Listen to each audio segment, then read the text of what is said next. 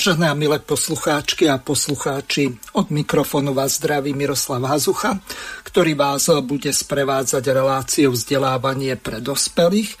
Témou dnešnej relácie sú ukradnuté dve generácie s podtitulom Prevychovajte deti, ovládnete národ. Hostiami dnešnej relácie sú pani doktorka Vladimíra Vítová, ktorú zdravím do Prahy. Dobrý den. A druhým našim hostom z Bratislavy je Juraj Janušovský, ktorého takisto zdravím. Ďakujem za pozvanie a pozdravujem všetkých poslucháčov Slobodného vysielača. No, e, skôr ako prejdeme k meritu veci, e, čiže k téme týkajúcej sa dekadencie školstva, morálky, výchovy a všetkého ostatného s tým eh, súvisiaceho, tak eh, sa pozrieme na aktuálnu politickú situáciu na Slovensku. A dnes, eh, neviem, či to povedať, valcuje internet, alebo minimálne pobúrilo tú alternatívnu časť politického spektra a mediálneho spektra. Rozhodnutie Krajského súdu, kde bolo to veľmi e, kontroverzné rozhodnutie a e, jedná sa sporu e, pani prezidentky Zuzany Čaputovej s pánom poslancom Ľubošom Blahom.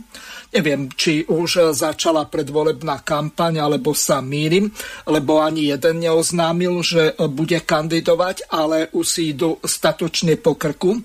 Takže pán Blaha nebude môcť používať tie jeho, neviem či to nazvať invektívy, alebo uh, tvrdenia, na ktorých sa takmer celá alternatíva vrátane Eduarda Chmelára zhoduje, že je údajne americká agentka, že kolaboruje so Spojenými štátmi a ďalšími a, takýmito vecami, a, e, o ktorých rozhodoval súd. Takže pán Blaha takéto termíny ohľadom pani prezidentky nebude môcť používať, nebude sa môcť vyjadrovať ani k tej zmluve DCA a ďalším veciam s týmto spojenými.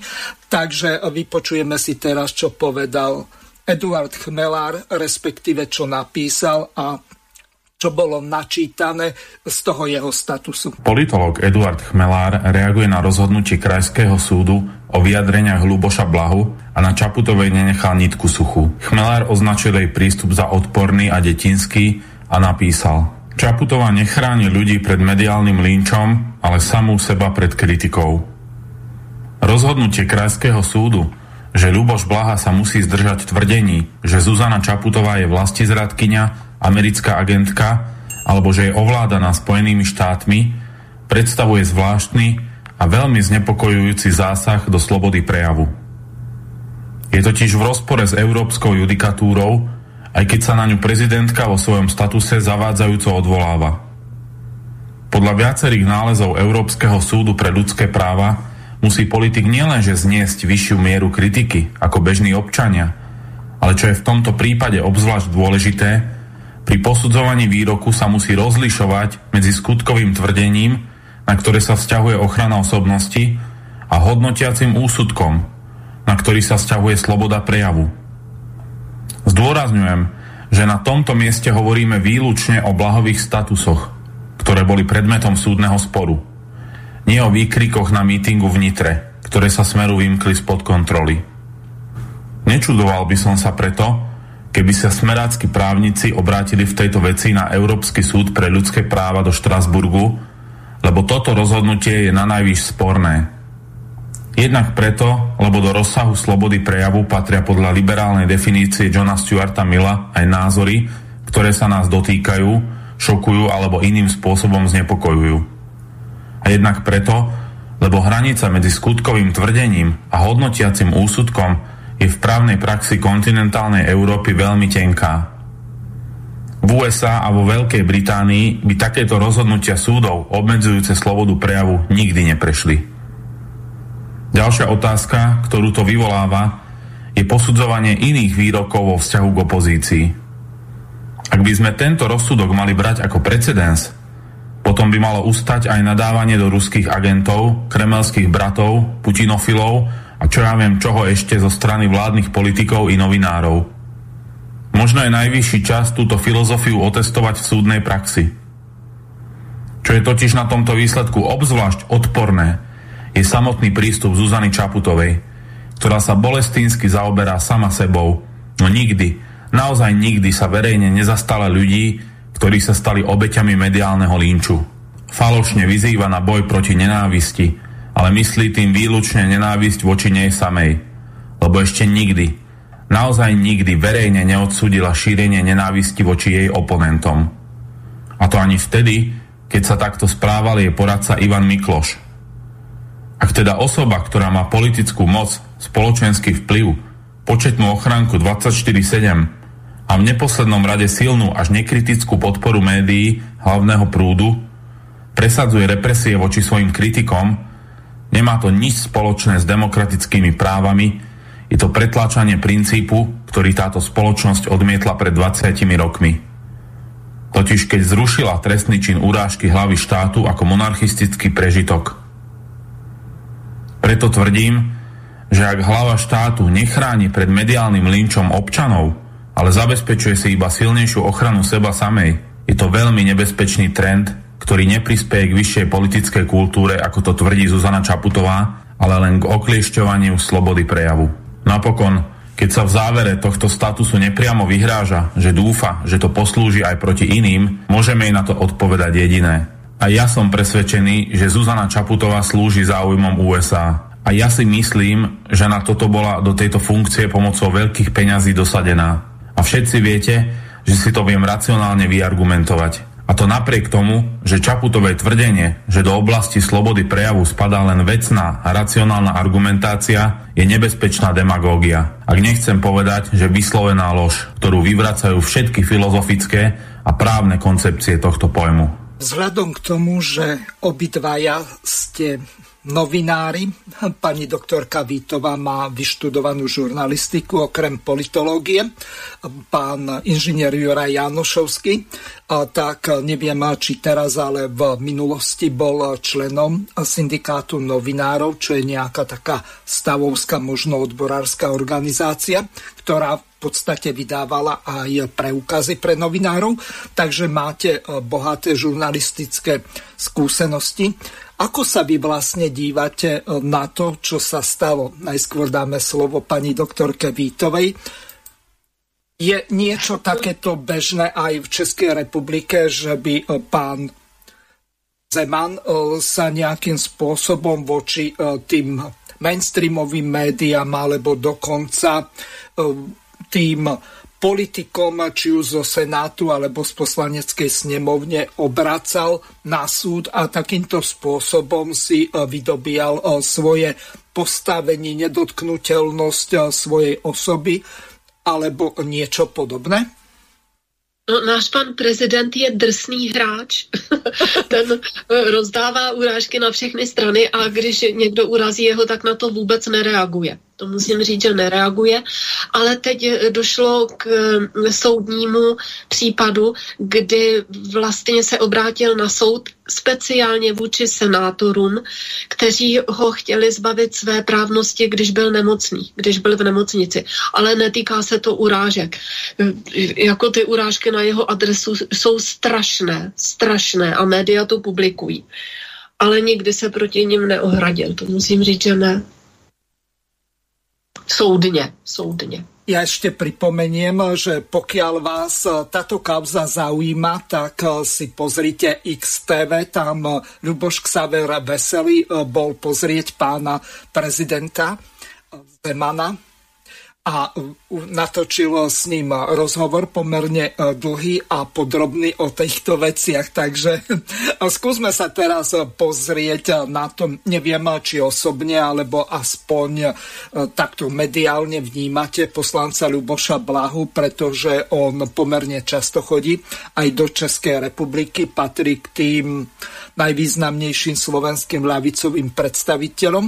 No, samozrejme, vyjadruje sa svojským spôsobom, niekedy takým, že e, na jednej strane je to nejaký druh šovinizmu, na druhej strane určitý druh bolševizmu, e, na tretej strane e, nejaký obdiv k Rusku, ale s týmto nemám akože osobne žiaden problém. Každý sa môže ako politik prezentovať tak, ako uzná za vhodné. A ja nemám žiadnu vedomosť, že by sa on voči dáme pani e, Čaputovej vyjadroval nejakým vulgárnym spôsobom, že by používal nejaké oplzlé, e, vulgárne výrazy ak on a voči politickej oponentke a možno prezidentskej protikandidátke použije e, takéto výrazy, tak ja sa zhodujem s Eduardom Chmelárom, pretože toto je ďaleko za čiarou. Ako sa vy na to dívate? Můžu ještě na to zareagovat stručně. A? Pan poslanec Blaha je v alternativních kruzích, nebo spíš mimo parlamentních politických kruzích v České republice známý a populární. Vždy, když hovoří třeba o Evropském parlamentu nebo o nějakých těch celoevropských nebo celospolečenských procesech, takže si myslím, že je oceňován. A, a to, jak jsem slyšela toho pana Eduarda Chmelára, tak to já osobně podepisuji každé slovo. Každé slovo. Juraj, váš názor na túto kauzu? No mne to celé pripomína ho na líšku, keď sa e, luxusne e, živený predstavitelia štátu pozerajú, ako ich psi naháňajú líšťu kožušinu. Mi to pripomína, čo všetko sa deje a ako sa likviduje Luboš Blaha. Ja len pripomeniem, e, že prededávnom bol na Slovensku veľký škandál z toho, že vedenie akadémie si vynútilo e, odstúpenie riaditeľa Ústavu politických vied len preto, že zamestnáva na čiastočný úvezok Luboša Blahu ako vyštudovaného filozofa, sociológa, politológa. No Juraj, takto, toto treba nie že dať na pravú mieru, ale nejakým spôsobom doplniť. Ľuboš Blaha od vtedy, ako skončil či už politológiu alebo filozofiu a nastúpil na PhD, tak on je interným zamestnancom Savky, čiže on je tam skoro ako inventár možno od nejakého roku 2001-2002. Neviem presne, kedy nastúpil na to postgraduálne e, doktoránske štúdium, lebo on to robil na Savke. Čiže e, Luboš Blaha je interný zamestnanec. To, že doktor Peter Dinuš v podstate neviem, či to má zmysel rozoberať. Luboš Blaha napísal Leninovi knihu a vydal ju pod pseudonymom, ktorý je známy skôr ako pseudonym jeho dnes už nežijúceho otca. A toto bol asi ten kameň úrazu, že v podstate vedecký pracovník, interný zamestnanec, aj keď na čiastočný úvezok, tak vydáva nejaké svoje publikácie, podotýkam vedeckého charakteru. To nie je beletria alebo nejaké, nejaký román faktu, to je vedecká práca. Mm, tak asi s týmto bol ten zásadný problém, ale vy žijete v Bratislave s Petrom Dinušom, sa poznáte, ja som ho mal len dvakrát asi v relácii No e, tak môžete to e, nejako bližšie ozrejmiť, aj keď e, nechcem tomu nejako veľa venovať času, lebo pani doktorka bude tu len do 3 čtvrte na 5, tak potom jej dám viac času a potom s vami už dotiahneme tú reláciu vrátane otázok a odpovedí na to, čo nám napíšu alebo zavolajú naši poslucháči. Ešte pripomeniem jednu veľmi dôležitú vec Zrejme pred e, týždňom v sobotu ste postrehli, že nám asi na hodinu vypadol server. Z tohoto dôvodu e, vedenie slobodného vysielača, takisto náš technik Mišo Dobrik, tak bude robiť údržbu tak z toho dôvodu v sobotu 6. sa nebude vysielať na. Tá relácia sa uskutoční neskôr, pravdepodobne v inom vysielacom čase, buď 20. alebo 22. augusta, tak sa ospravedňujem, ale skrátka kedy inokedy ako cez prázdniny, tak e, takéto veci potrebujeme porobiť, alebo to už je najvyšší čas. Takže Juraj, vráťme sa k tomu e, Lubošovi Blahovi. No ja som len dvomi vetami pripomenúť, že to nie je prvý cenzúrny útok na Luboša Blahu a že to, čo mi na tom vadí, je tá koncepcia likvidácie osoby, pretože kľudne sa dá konštatovať, že poslanec Luboš Blaha je perzekvovaný súčasným režimom a systematicky prenasledovaný. To, čo sa udialo s onou knihou, bolo súčasťou akéhosi akademického línču, pričom pochopiteľne e, línčujúci farmári nepotrebovali žiadne dôkazy ani doklady. E, cieľom bolo poliať blahu sudom smoli, posypať perím a podpáliť. Toto je pokračovaním oného mediálneho linču. Neviem, či ste si všimli na Slovensku e, v médiách e, hlavného prúdu, ako to nazýva aj Dochmelár. E, Luboš Blaha nevystupoval už približne pol roka. Je to systematický útok, ktorý má nielen Blahovi, ale všetkým, ktorí by sa pokúsali, pokúšali reprezentovať alternatívne postoje a myslenie, ukázať, aká tvrdá je pesť súčasného režimu. Ja len e, na margo e, toho najnovšieho útoku z kancelárie prezidentky Slovenskej republiky. E, pripomeniem, že aj počas bombardovania Londýna e, e, nemeckou Luftwaffe neboli zakázané nemecké médiá a nemecké rády a vysielali vo Veľkej Británii, alebo teda pôsobili na obyvateľov Veľkej Británie. Tento argument padol aj pred Európskym súdom pre ľudské práva a pred súdom vo Francii, kde prebieha súd o zákaze vysielania e, Russia Today e, v západnej Európe. Počujeme sa, Juraj? západu. Takže to, čo urobila pani prezidentka, je len pokračovaním honu na politika a to, že sa ona pritom angažuje, je v podstate potvrdením, pretože ak nedokáže vyargumentovať svoju nezávislosť, to znamená, že potrebuje nejaké, nejaké ministerstvo pravdy, ktoré vyhlási, čo sa smie a čo sa nesmie o slovenskej prezidentke rozprávať. Ja som zaregistroval, že na festivale, hudobnom festivale Pohoda, ktorý má na Slovensku reputáciu akejsi alma mater liberálnej politiky v eh, diskusii so, Štefanom Hríbom sa zdôverila, že rozumie mnohým ľuďom, ktorí vytrčajú z davu, pretože aj ona sa cíti byť perzekvovaná, pretože vytrča z davu. No zdá sa, že začína pani prezidentka vnímať, že okrem úzkeho kruhu jej lojálnych lokajov je skutočne vytrčajúcim ostňom súčasnej slovenskej politiky. E, taký e, pán Krúpa, ktorý v súčasnej dobe prebehol z jedného politického tábora do druhého, je preukázateľne podľa e, všetkých e, jeho rozhodnutím e, v žolde a je agentom e, Spojených štátov amerických.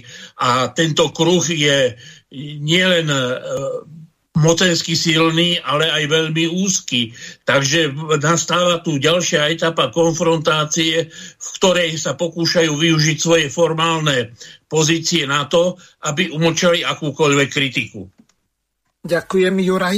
Prejdeme s pani doktorkou k meritu veci. Budeme hovoriť ohľadom toho, ako sa zmenil výchovno-vzdelávací systém od eh, čia socializmu, aký eh, kontinuálny úpadok a aká eh, zmena myslenia alebo skôr indoktrinácie našej mládeže nastáva na školách a aký to má zhubný následok, či už na to, že slovenskí žiaci a študenti sa v medzinárodných súťažách umiestňujú úplne na konci. Ak by bolo nejaké draftovanie opak hokeja z posledných miest, tak to by Slováci vyhrávali úplne v pohode z toho dôvodu, že e, ten úpadok, ktorý nastal, a keď to porovnávam s československým školstvom alebo slovenským začia socializmu, tak e, to je nebe a dudy. To sa absolútne porovnať nedá. A keď e, vidím, že povedzme, tí absolventi bakalárskeho alebo magisterského štúdia hlavne magisterského na súkromných vysokých školách častokrát nedosahujú ani úroveň e, nás, e, stredoškolákov na stredných školách začia socializmu, tak to je jedna hotová katastrofa. Keď sa stretnem napríklad na Technickej univerzite s niektorými docentami alebo profesormi a keď rozoberáme, že ako vlastne tento vývoj pokračuje, tak zistujeme jednu zásadnú vec. Oni nemajú napríklad na Technickej univerzite, na fakulte lesníckej, ani vedomosti na úrovni žiakov zo základných škôl. Oni nevedia rozlíšiť druhý žalúdkov a tak ďalej. Čiže tráviaci systém úplne elementárne veci, ktoré sa učili na prírodopise pre základné školy. A keď toto nevedia, gymnázisti prevažne alebo žiaci odborných škôl, napríklad lesnických, tak to je sakramenský problém, lebo to je už úroveň tých stredných škôl horšia ako učňoviek. Ako vy sa dívate na tento úpadok a ako to je u vás v Českej republike, či to je tak katastrofálne ako u nás? A môžete e, sa zmieniť aj ohľadom toho tej zmeny toho hodnotenia na vysokých e, školách, že už e, sa nehodnotí jednotkou, dvojkou, trojkou a neprospel, ale máme e, tu pomaly hod hodnotenie žiakov tak ako, čo ja viem, spodné prádlo, len XL tam nie, ale FX. Nech sa páči. Děkuji. Já bych navázala ještě na to, co jste říkali ze začátku, jak vlastně ani ten pan poslanec Blaha, ani nikdo, kdo má jiné názory, než jaké uveřejňuje ten mainstream, není připuštěn do mainstreamových médií. To je tak u nás a je to tak, nevím, v celkem v celém světě, ale tady v těch bývalých socialistických zemích je to absolutní. Tam se prostě do mainstreamu lidi s jiným názorem, než ten, který je dovolen ze západu, tak se nedostanou. A tam jde o to, že řízení je proces informační. A to šíření informací je vlastně to řízení společnosti. Proto se tam nikdo z nás nedostane. A proto díky Bohu za slobodný vysílač, anebo za svobodný vysílač v České republice. My opravdu teď, speciálně teď, to je vidět třeba v souvislosti s Ukrajinou a tak, jsme v informační válce a je důležité, jaké se šíří informace. Nemělo by se samozřejmě nic zakazovat, protože pokud se nějaké informace zakazují, tak je to totální manipulace tou společností. No ale teď ještě k té vaší otázce, co se týče úpadku vzdělanosti. To není jenom u nás, je to v celém světě. My to tady vidíme všichni, protože Československo bylo na špici vzdělanostní úrovně ve světě. Každé, každý, já teď nevím, jestli dva roky nebo tři, nevím, jaký je teď ten interval, e, byla vydávána ročenka, jmenuje se to Education at a Glance a tam jsou porovnávány e, ty školské systémy. My jsme dřív nebyli toho součástí, po roce 89 jsme se toho součástí stali a tam záměrně Eh, byly dávány špatné informace, aby to vypadalo, že v těch bývalých socialistických zemích je to vzdělání velmi špatné, ale to prostě vůbec nebyla pravda. A to je teď ten hlavní dokument, podle kterého se říká, jak je na tom naše i vaše země bídně. ale k tomu se můžeme pak dostat během vysílání. Ale proč došlo k tomu úpadku vzdělávání? Protože je to projekt OSN, Začalo to agendou 21. Česká republika, určitě i Slovensko, ji podepsala v roce 97. A tam v té agendě 21 je komplexní plán akcí, jak vytvořit celosvětovou vládu, jak ukončit dosavadní suverenitu národních států. A autoři tam přímo říkají, teď to řeknu trošku nadleseně, ostatně vy jste e, ty věty použil v úvodu, je k tomu všemu, aby se tohle zrealizovalo, je nutné, aby stát ukradl jednu generaci dětí a následně je indoktrinoval. A to se přesně teď děje. A v této souvislosti je důležitá inkluze, která má za cíl udělat z normálních dětí v podstatě analfabety. E, podle těch dokumentů agendy 21 ve škole nemají platit ani přírodní zákony, ani matematické zákony. Tam je upřednostňován v každé třídě systém konsenzu, že v jedné třídě se domluví, že tam platí zákon takto, v druhé třídě se domluví, že tam platí zákon jinak. Takže tady není snaha, aby lidi byli vzdělaní. Naopak. A ti inspirátoři těch metodických textů, které ani nejsou přeloženy do češtiny, lze je najít pouze na stránkách OSN v angličtině, tak oni tam přímo říkají, více vzdělaní lidé mají větší příjmy a spotřebují více zdrojů než ti chudí s nižším vzděláním. A e, tím příkladem naprosté degradace vzdělávání byla už před několika lety, teď je to ještě horší, například škola v Norsku. Tam není literatura, tam není historie, tam není fyzika, chemie, zeměpis a na školách vysí dokonce oznámení typu. Jestliže tě rodiče nutí dělat úkoly, zavolej nám, my ti pomůžeme zbavit se takových rodičů. A v tom Norsku je to vlastně pilotní projekt, jak by to mělo vypadat i jinde. Takže pro lidstvo jako celek plánovala ta agenda 21, život bez soukromého vlastnictví. Počítá se samozřejmě se zrušením rodiny a ty děti, ty děti mají patřit vládě. A to, co se teď děje, tak v podstatě je, je jeden z kroků následující mají tedy další kroky mají následovat, ale doufejme, že k tomu nedojde. Jenom abyste věděli, že takovýhle je plán například ještě před 200 lety, když se vrátím k českému školství, tak eh, to byl rektor Univerzity Karlovy Bernard Bolzano. Vybízel české studenty, aby se zajímali o svoji slavnou historii. A podařilo se mu to, ale teď samozřejmě v rámci Evropské unie je snaha, aby každý národ na tu historii zapomněl, aby se učil nesmysly. A to je právě to souvisí s tím OSN, protože jsme v Evropské unii a vy jste Slováci a my Češi, tak proto mluvím tady o tomhle regionu. Ale jak říkám, týká se to všech kontinentů světa třeba v Americe, tam je to také naprostá katastrofa.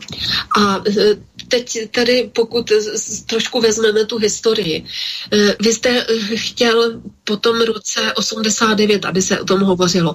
O tom budu hovořit, ale ještě chci říct, že například ve středověku, jenom abychom měli porovnání, například ve středověku se hlavně ve školách učili dějiny církve, dějiny panovníků, válek a tak dále. A to se s tím, to má vždycky ten vzdělávací systém má dlouhou setrvačnost.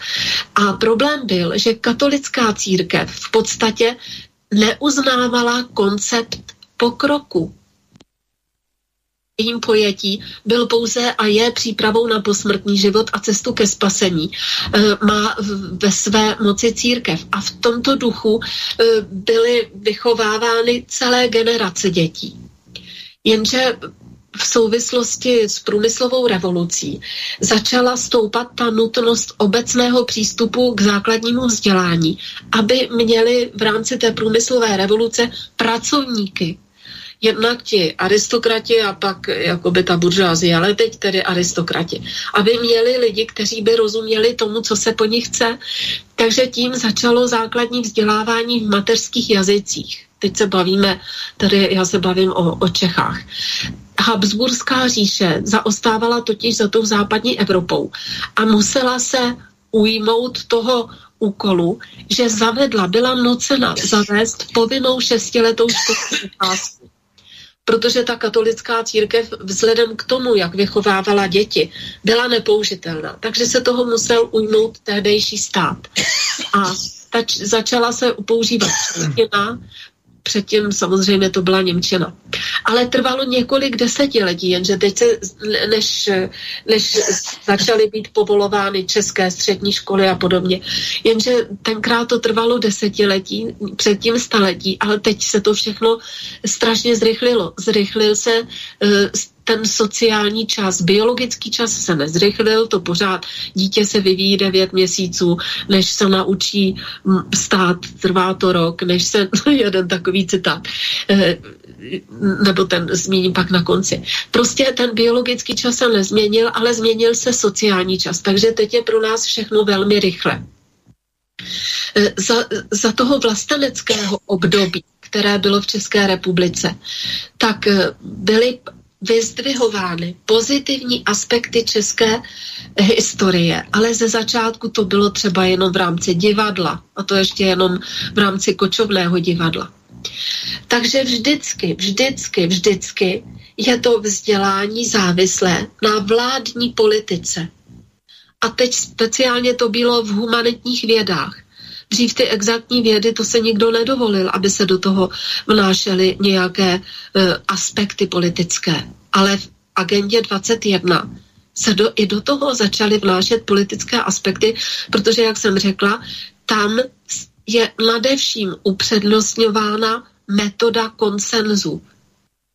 To znamená, že i ta matematika, fyzika, chemie vůbec neodpovídá pravdě, ale jenom konsenzu, což je absolutní nesmysl. Ale když se tedy vrátím eh, k tomu, jak začalo to vzdělání v rámci té průmyslové revoluce a pak eh, to osvícenství v tom hrálo velkou roli a eh, že se to nikdy netklo těch exaktních věd, ale speciálně v těch humanitních se vždycky objevovala ta vládní politika, tak to můžeme teď jako taky vědět v těch humanitních vědách. Naprosté nesmysly. Ale zpět k Masarykovi. Eh, Masaryk eh, se velmi angažoval ve vzdělání a řekl, musíme vycházet z nějakých klasiků, a řekl, že ty základy demokratizační orientace vzdělávání byly položeny řadou vzdělaných českých obrozenců. A teď vidíte, nevím, jak je to na Slovensku, ale v České republice se vzdělávání věnuje třeba Biska, které se zdá, že tam je tomu obrozenectví věnováno, věnován moc velký prostor že je tam moc velký prostor věnován slovanství a podobně. Ale tehdy vlastně e, od těch dob osvícenství přes první republiku až do socialismu, tak v centru byla úcta k vlastnímu jazyku, vědomí ceny vlastního národa, historie, kultury a silná inspirace pro společné úsilí o celkovou úroveň národa. A to po roce 89 u nás úplně přestalo. Dříve byly ty potřeby národa velmi často eh, stavěny nad ty potřeby soukromé nebyla ta atomizace společnosti. Protože když atomizujete vzdělání a společnost a upřednostňují se soukromé nás, jako zájmy nad těmi národními, tak samozřejmě dojde k rozpadu toho státu, toho národního státu. A ještě když jsou ty děti úplně hloupí, protože se ve škole nic nenaučí, tak jsou pak velmi lehkou kořistí těch nadnárodních korporací a o to jde, k tomu se dopracujeme. Ja si, mhm. ja si spomeniem na jednu takú epizódu. Mali sme s jedným asistentom cvičenia na histórii v rámci vysokoškolského štúdia a on povedal jednu takú zaujímavú vetu, ktorú som si zapamätal na celý život. Ak dokáže tento štát vychovať sprostú mládež, tak si naše politické elity zabezpečia do konca života politickú kariéru.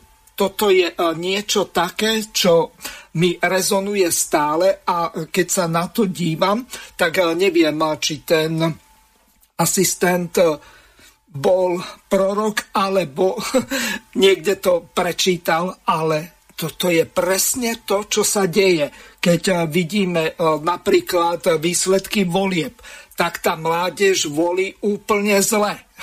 v zmysle tom, že ja neviem, či oni majú prevrátené tie hodnoty, alebo sú tak ľahko manipulovateľní, alebo sú tak hlúpi, ako ste naznačili, že oni um, nedokážu ani počúvať s porozumením a analyzovať to, čo počujú a dať si to do súvislosti a do uh, nejakej komparácie, to znamená porovnať to s niečím, uh, čo už tí konkrétni politici urobili a že to, čo sľubujú, že je holý nezmysel, že to nie je možné zrealizovať a pokiaľ by sa to aj zrealizovalo, tak by to bolo na jednej strane proti ich záujmom a na druhej strane by to znamenalo obrovské výdaje a eh, zásadnú zmenu v spoločnosti. Takže tá otázka na vás, nechám vás eh, plynule pokračovať, je tá, že kde nastal tento zlom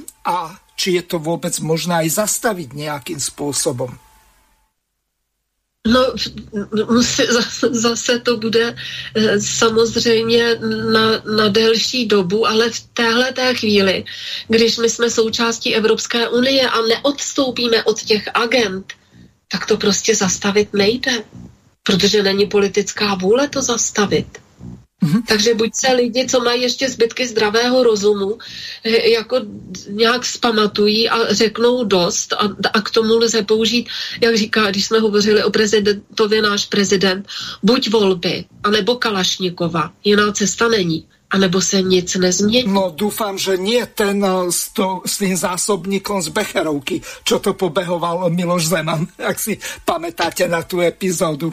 AK-47. To se ani nevzpomínám, tak to myslel opravdicky, ale buď jako těmi politickými procesy, anebo násilím.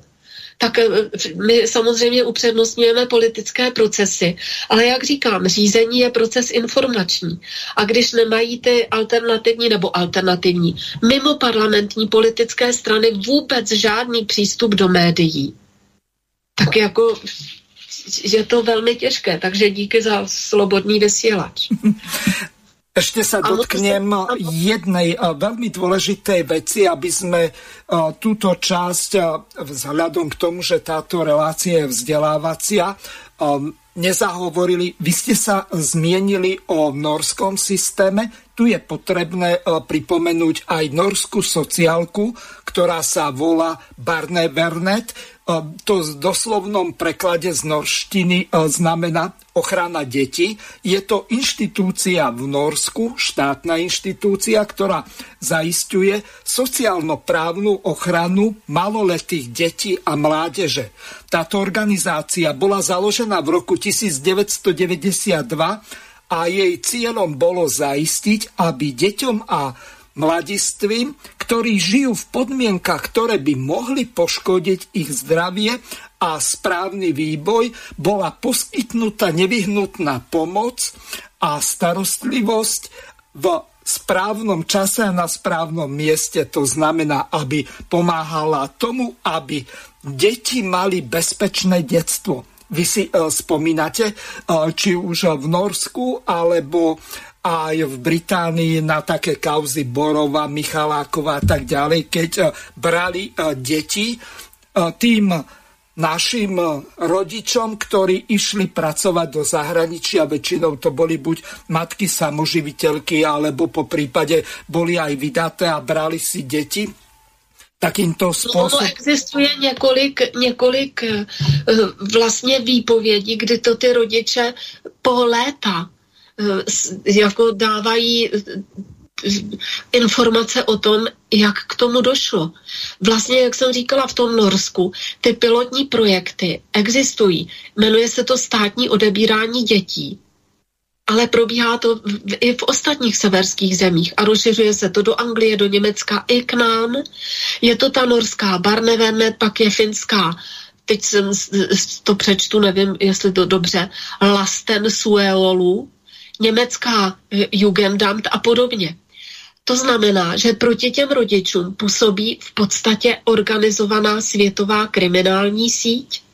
Ty čísla těch odebraných dětí jsou alarmující. Já teď nevím, eh, jestli je to eh, období dvou let nebo roku, to opravdu přes, přesně nevím, ale já jsem o tom kdysi psala článek. Vím, že v Norsku za ty dva roky nebo za rok je odebráno 200 tisíc dětí 300 tisíc ve Švédsku, 250 tisíc ve Finsku. Takže to obrovské množství svědčí o ukradeném pokolení. Ty děti jsou de facto zničeni. A ještě jako vrchol všeho, v Evropě existují takzvané sexuální standardy a v nich je napsáno, že rodiče jsou povinni spolu s dětskými vychovateli učit maličké děti, maličké děti různým druhům lásky. Tak je to tam napsáno, různým druhům lásky. A e, právě mají děti a vychovatelé ve školách a ve školkách učit děti různé sexuální praktiky. To jste už od čtyř let, to jste určitě taky viděli mnohá ta videa. A ještě tam je v těch materiálech Evropské unie napsáno v žádném případě ne později, protože prý i novorozenec musí poznat svoji po, eh, pohlavní identitu. A tou přikázanou sexuální osvětou, která je i u nás, je, je prý nutné již v době porodu zjistit, kdo je vlastně gay, lesbička, bisexuál nebo transexuál nebo transvestita. To mi no, řekněte, to jsou normální No, t- no, oni na to mají praktiky strašně rozpracovaný. A teď e, představte, to víte, ta rovnoprávnost pohlaví, že je vyňato slovo muž, žena, otec, matka. Teď je v Anglii zakázán pojem mateřské mléko. A představte si, že materiály sociologů Ministerstva mládeže v Norsku plánují, že k roku 2050 bude Norsko z 90% homosexuálním státem. Neuvěřitelné. No jako opravdu neuvěřitelné, takže to nejsou normální lidi. Nejsou normální lidi ti, kteří připravují tyhle ty materiály. A my jak, ti, jak ty ovce, třeba konkrétně na tom ministerstvu práce a sociálních věcí, to opravdu rozpracovávají. To je naprostá katastrofa. Ale teda to, co se děje od toho roku 89, tak je vlastně uh, odrazem těch mocenských neoliberálních globalizujících cílů, které nepočítají s existencí národa. Oni nechtějí vzdělané národy. Vůbec nepočítají s tím, že, že by ty národy měly prosperovat, že by lidi měli prosperovat. Mm-hmm. Spýtam Takže... sa vás na jednu veľmi dôležitú vec, aby sme to opäť nezahovorili. Ak povedzme v západnej Európe bude polovica gejov, lezieb, transsexuálov a iných tých tzv. moderných, neviem koľkých, 70 pohlaví, tak potom je úplne logická vec, že tí heterosexuálni ľudia, ktorí dokážu splodiť deti, tak dnešnej dobe je priemer niekde tesne nad jedným dieťaťom. Oproti tomu, keď povedzme v tá tzv. Husáková mládež, tak tam takmer tri deti vychádzali na jednu rodinu, tak tá moja otázka smeruje k tomu. A kto bude robiť na týchto dôchodcov, ktorí sú teraz, ktorí sú relatívne početní, ktorí prídu povedzme o tých eh, pár rokov do toho dôchodkového veku a budeme tu mať eh, gejov, lesby a neviem koho, ktorí nebudú mať žiadnych potomkov, po prípade budú mať nejakých adoptívnych alebo objednaných na Ukrajine alebo kdekoľvek v treťom svete. Skrátka, ten problém bude obrovský. To znamená, že ten sociálny systém úplne skolabuje. To budú čo zdaňovať, ako Bill Gates navrhuje roboty a uh, tie budú akože uh, dávať peniaze, alebo kto sa vlastne o tých starých ľudí bude starať. Mne uh, toto to rozumne berie. Uh-huh. Vůbec se nepočítá s tím, že by tu staří lidé byli. Jako s tím se prostě nepočítá. Já vím, že to zní hrozně drsně, ale jednak eh, víte, že už na západě, eh, já teď nevím v které zemi, se eh, rovnou, myslím v Kanadě, že když budete starý a chudý, no tak ta eutanázie. Pak se to posune, když budete mladý a chudý, tak ta eutanázie. A teď je jen otázka času, kde tě blázni to v parlamentu schválí. Ty blázni, který oni se vypiplali, který dávali do médií a který lidi dobrovolně zvolí. Tak to prostě odhlasují. Takže se starými lidmi to je eh, ten film Tahle země není pro starý, se vůbec nepočítá. S nemocnými lidmi se nepočítá. Tady jde o depopulaci v plném proudu. A ještě co se týče eh, těch eh, toho rozmnožování těch homosexuálů a tak už teď jsou veletrhy, že si můžete jednak náhradní matku zajistit jako to bylo, jako byly Lebensborn, jako v tom nacistickém Německu, anebo jsou už umělé dělohy. Můžete mít dítě, má je tam formulář, tam si vyplníte, jak, jestli chcete, aby byl blondák, aby měl zelené oči nebo modré oči, jaké má mít vlastnosti. S těmhle oni počítají a navíc chtějí propojit eh, člověka s počítačem úplně. Má ta společnost být totálně odličtěná. Takže my teď jedeme v plném proudu. Jsme na začátku toho, o co eh, se ti globalisté snaží. Ale já doufám, že k tomu nedojde. Ale jenom na vysvětlení, aby, eh, se na, aby jsme viděli, že oni v tom mají logiku.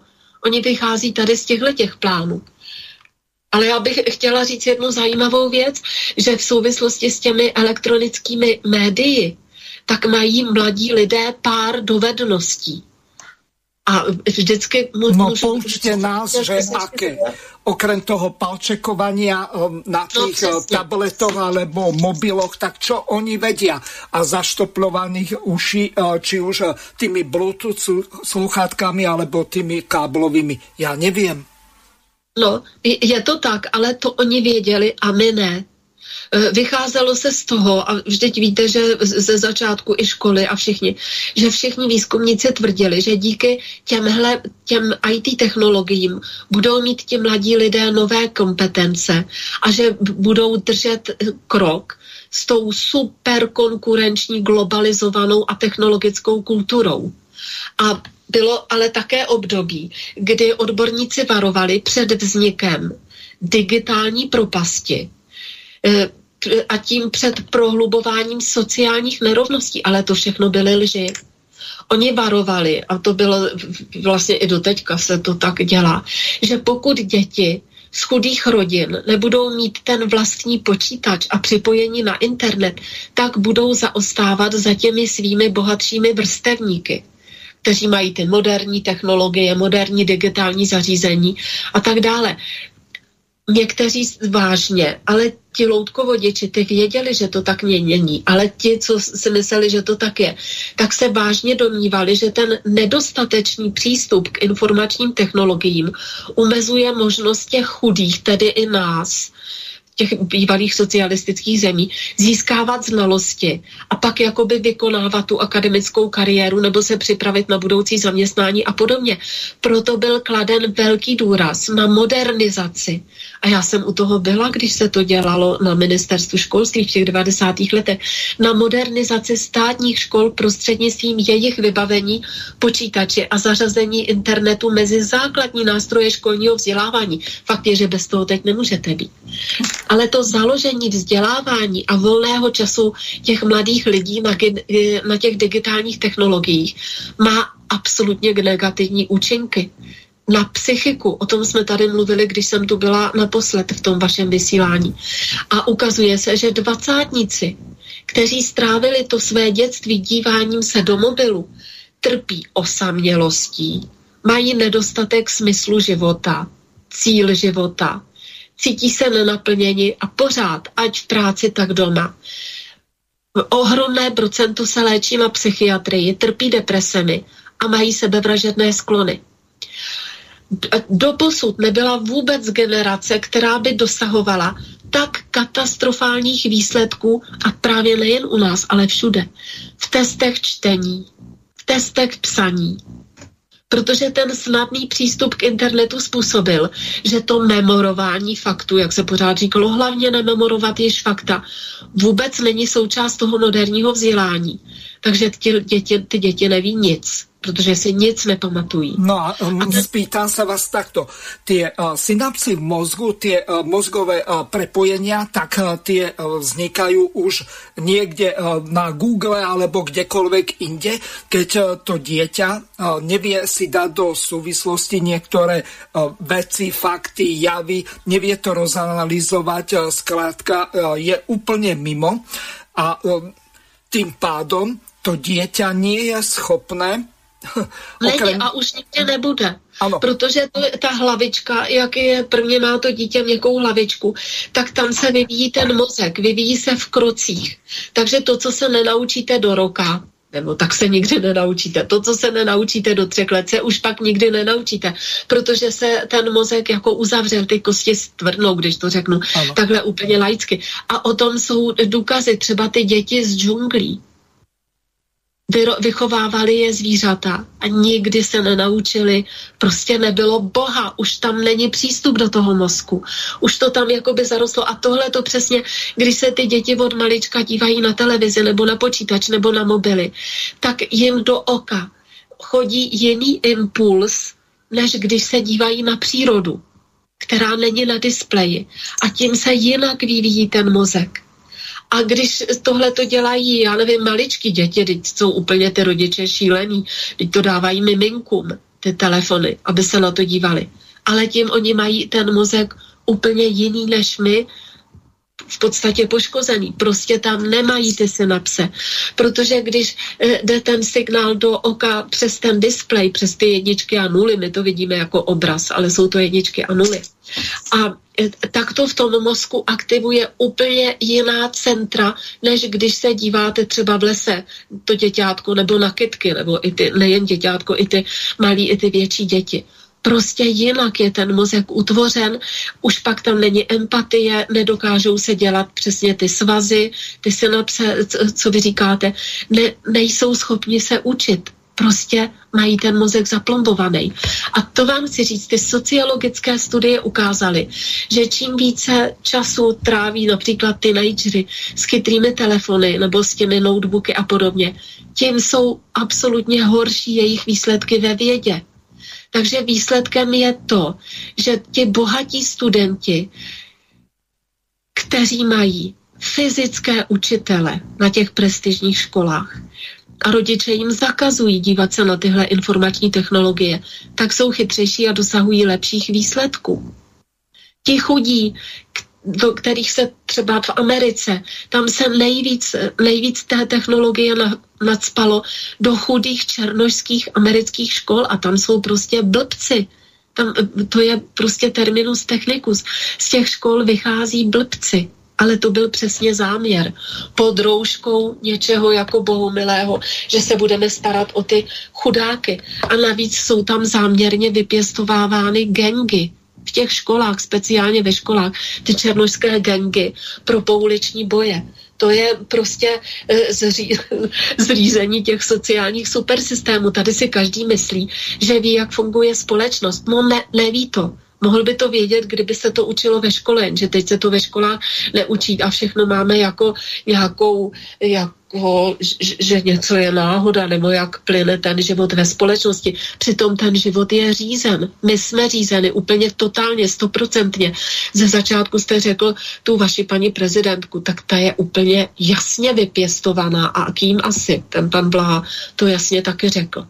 Hm. Takže ty veřejné školy, speciálně na západě a i u nás, eh, na podporu dětí eh, z těch, jako i my teď už můžeme říct, nejchudších rodin, aby měli ty osobní notebooky a, a podobně, tak jsou ve srovnání s těmi nejelitnějšími školami pro nejbohatší. Ty se odklánějí od toho digitálního, super digitálního vzdělávání. Například v Silicon Valley mnozí ti vedoucí pracovníci a manažeři, které, kteří posílají ty svoje děti do, do škol, tak ty jsou pro návrat ke klasickému vyučování. A nejvýznamnější takovou osobou byl Steve Jobs, který usiloval o to, nebo usiloval, který prostě zařídil to tak, že ten jeho dům byl absolutně bez digitálních technologií a děti jeho, ty, mohly, ty se na to vůbec nesměli dívat, neměli mobily. No ale um, neviem, či ste videli ten film so Steveom Jobsom. Ja si pamätám jednu takú epizódu z toho filmu, keď tá jeho dcera mala nejaký zastaralý Walkman a on jej povedal, že na čo takúto veľkú kraxňu nosíš uh, so sebou, ja ti urobím takú, uh, že ju budeš mať v mobile. Čiže e, on v podstate pre svoje dieťa vyvinul to, e, čo dnes zaplavilo celý svet.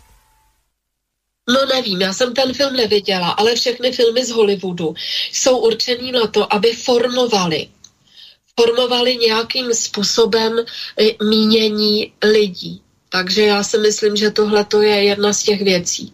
Vzhledem k těm informacím, které mám k dispozici já, tak to neodpovídá tomu, co bylo v tom filmu. Ale samozřejmě dostala jsem Steve Jobse, nevím, jako, co je pravda. Ale fakt je, že v Silicon Valley tohle to hnutí za to, aby ty jejich děti neměly ve škole vůbec ty digitální technologie, tak ta, ta byla. A chtěli návrat k tomu normálnímu vyučování a k biflování a k memorování.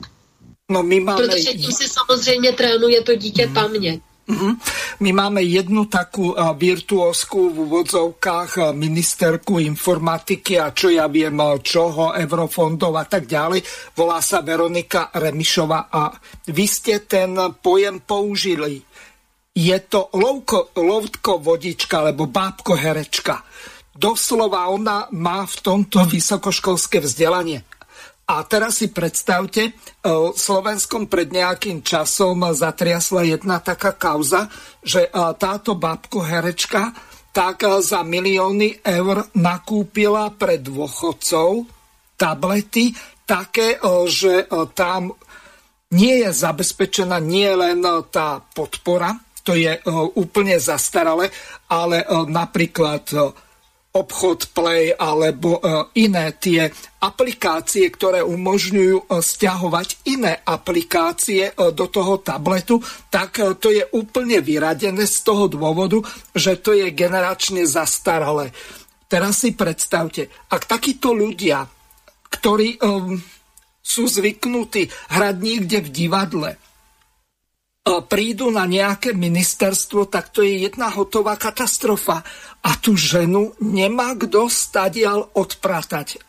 Len preto, že je e, predsedničkou nejakej e, strany, ktorá má možno nejakých e, troch poslancov.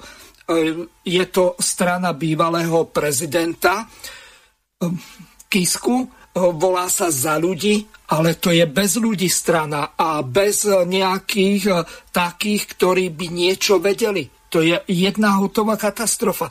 A teraz si zoberte, ona nejde zničiť len tie deti, ona ešte ide uh, napchať tieto kvázi zastaralé pseudomoderné technológie pre dôchodcov, to akože e, tí ľudia, namiesto toho, aby sa venovali e, vnúčatám, alebo pokiaľ majú e, mladšie ešte deti, že študujú tak tým, tak oni ich budú navádzať na to, aby sa učili niečo takéto. A ešte poviem jednu veľmi dôležitú vec. Ja si nespomeniem za posledných 7 alebo 8 rokov, e, koľkokrát som mal mladšieho ako 40-ročného v relácii. Určite rozhodne nie mladšieho ako 25-ročného. Takže e, celý ten problém spočíva v tom, táto mladá generácia nevie komunikovať, nevie sa vyjadrovať, nevie uvažovať. Ja si neviem predstaviť, e, že e, čo by sa vlastne dialo, ak by nám zaviedli nejaké kvóty, že e, vekovo nesmieme v reláciách diskriminovať, skadiaľ by som ja tých hostí nazháňal. Ja si to vôbec neviem predstaviť a už vonkoncom si neviem predstaviť, o čom by tie relácie boli, lebo to by bolo asi tak, ako raz som mal jedného takého študenta e, filozofie, kde som tri štvrte relácie e, ťahal za neho, lebo e, keď som sa ho na niečo spýtal, tak odpovedal áno, nie. A skúste potom viesť reláciu. No, teď, já nevím, jestli ho znáte, to je Měslav Zelenka. nebo Miroslav, má, on je to starší pán a hodně se zabýval indiánama. Má indiánské jméno Atapan má. A on poskytuje rozhovory, protože cestuje třeba i do té Latinské Ameriky. Teď říkal, že už tam byl naposled v roce 2019. A oni se ho tam právě, to byl strašně zajímavý rozhovor, ta redaktorka se ho ptala přesně na to, co říkáte vy, mm, jako na ten věk a podobně. A on říkal, že eh, tam ty indiáni, těm jde o to zachovat život. Tam je samozřejmě úplně přirozené, že že nevede ten, ten kmen nějaký ucho 20 letý, protože to je proti životu, je to proti přírodě a tady se v rámci, v rámci té depopula, depopula, depopulace a všech těch kroků, jak zničit lidskou společnost, dehumanizace, dělá všechno proti přírodě. A to je i to, co říkáte vy. Vždyť u nás v televizi je to až legrační, jaký jsou tam ty redaktoři, když nemají napsané otázky a mají reagovat. Tak řeknou třeba na to, jenom uvidíme, nebo tak, když dostanou odpověď, s kterou si vůbec neví rady, která nebyla v plánu, protože se třeba tam dostal konkrétně nějaký host, eh, který upřímně se divím, že ho tam pozvali, vůbec tam jakoby neměl z hlediska těch jejich přístupů co dělat. Takže jako je, je to záměrné ničení společnosti a začíná to samozřejmě v tom školství. No. Například teď v Německu dojde ke zkrácení školního týdne pro žáky na čtyři dny. A ten důvod je, že, že to je prý konceptuální opatření na podporu studijních plánů. To jsou vždycky řeči, to by člověk byl. ta opozice totiž poukazuje na to, že dochází učitelé, protože ta profese prý přestala být atraktivní. Takže teď si vymysleli zrovna tady, eh, tady ten, tenhle, ten, tuhle, tenhle ten nesmysl. Protože školy jsou plné těch agresivních imigrantů, terorizují je aktivisté z, neziskovek a rodiče, ty učitele. To je oficiální vyjádření. Takže ten útok na tu tradičně respektovanou učitelskou profesi vůbec nepřišel sám od sebe, ale je součástí plánu, jak zlikvidovat národy, jak zlikvidovat lidské společenství. A ten ještě když se dostanu k tomu vzdělávání jako takovému, tak vzdělávání je sociální funkce, která má formovat společnost. A oni tu společnost deformují. Tady po roce 89 bylo ohromné množství u nás, nevím jak u vás, soukromých škol, s tím, že jsou to vlastně jako pacienti jsou klienti v nemocnicích a ve školách děti jsou klienti a podobně. No, Ale tak to vzdělávání, jenom chci říct, není žádná služba. Uh-huh. Bez, té, bez toho vzdělávání vůbec nemůže lidská společnost existovat a rozvíjet se. Takže no. podle toho, jaká bude ta úroveň vzdělání ve společnosti, tak bude vypadat stát a podstatou a cílem vzdělávání je plné ovládnutí toho vlastního genetického potenciálu, ale o to vůbec není zájem. Zájem není o to, aby lidé ovládli svůj genetický potenciál. Zájem není o to, aby existovala normální lidská společnost. Zájem není o to, aby existoval stát. Uh-huh. Uh, a musíme doktorka... si být vědomi. Ano. Ešte jedna veľmi dôležitá vec vzhľadom k tomu, že o necelých 10 minút budete musieť odísť, aby sme to nezahovorili. My keď e, sme sa pred nejakým časom rozprávali, no e, máme e, volajúceho poslucháča, takže pán poslucháč, ste vo vysielaní, nech sa páči, môžete Dobrý, položiť otázku. Do, do, do, Áno. Áno, ste vo vysielaní živom. Hello. Môžete položiť otázku pánovi Jurajovi Janošovskému alebo pani doktorke Vítovej. No, nejsem na to specialista, ale to, co vím jako úplně od začátku, tak to vlastně byl to byl celý komplex, že tam se ty děti nějak vzdělali a pak bylo zabezpečeno, že tam by měli domečky a nějaké dílny, jako bychom řekli chráněné dílny, že tam mohli tady tihleti žáci i pak působit. On je rozdíl mezi tím školstvím Montessori a mezi tím Waldor, Waldorfským školstvím, ale u nás to je bráno jako alternativní způsob vzdělávání eh, s tím, že tam ty děti, já nevím, nemusí sedět v lavicích, nemusí, jako ne, nemají Pani tam doktorka, režim. máme ďalšieho poslucháča alebo ano, poslucháčku. Nech sa páči, ste vo vysielaní, môžete hovoriť. Haló? Áno, nech sa páči. Haló? Neviem prečo, ale stále vás nepočujem. Neviem, v čom je problém. Pani doktorka, pokračujte, lebo čas nám uteká ohľadom napríklad tá Frenetová škola, tak tá bola zameraná na prácu, výchovu prácov alebo vzdelávanie prácov. Čiže to je niečo také, ak tie deti sa nehodia na to vzdelávanie intelektuálne, tak nech sa aspoň narobi, naučia robiť. No ono se to považuje za přednost, což by možná přednost byla, ale je to zneužíváno, protože vím, že spousta těch nadnárodních korporací chce vlastně, aby stát pro ně vychovával de facto zadarmo stát, aby oni to nemuseli platit. E, jako ty, ty řeme, no řemeslníky, to už se teď ani o tom takhle e, nehovoří, ale ty, které oni pak budou moci využívat. A to je jako celkem falešná hra, Aha. Protože eh, jako já nejsem proti tomu, aby byly dílny, aby byly pozemky, aby se ty děti naučily samozřejmě manuální dovednosti, ale základní základní ten cíl je, o tom, aby, je v tom, aby se ty lidi naučili, jak funguje svět, spousta těch teoretických znalostí, protože, jak říkám, eh, když se to nenaučíte do určitého věku, tak je to pak velmi těžké se to naučit. Vždyť to socialistické školství bylo dokonale rozpracováno. Tam se právě počítalo s tou psychikou dětí, co se učí přesně v páté třídě, co se učí v šesté třídě a tak podobně.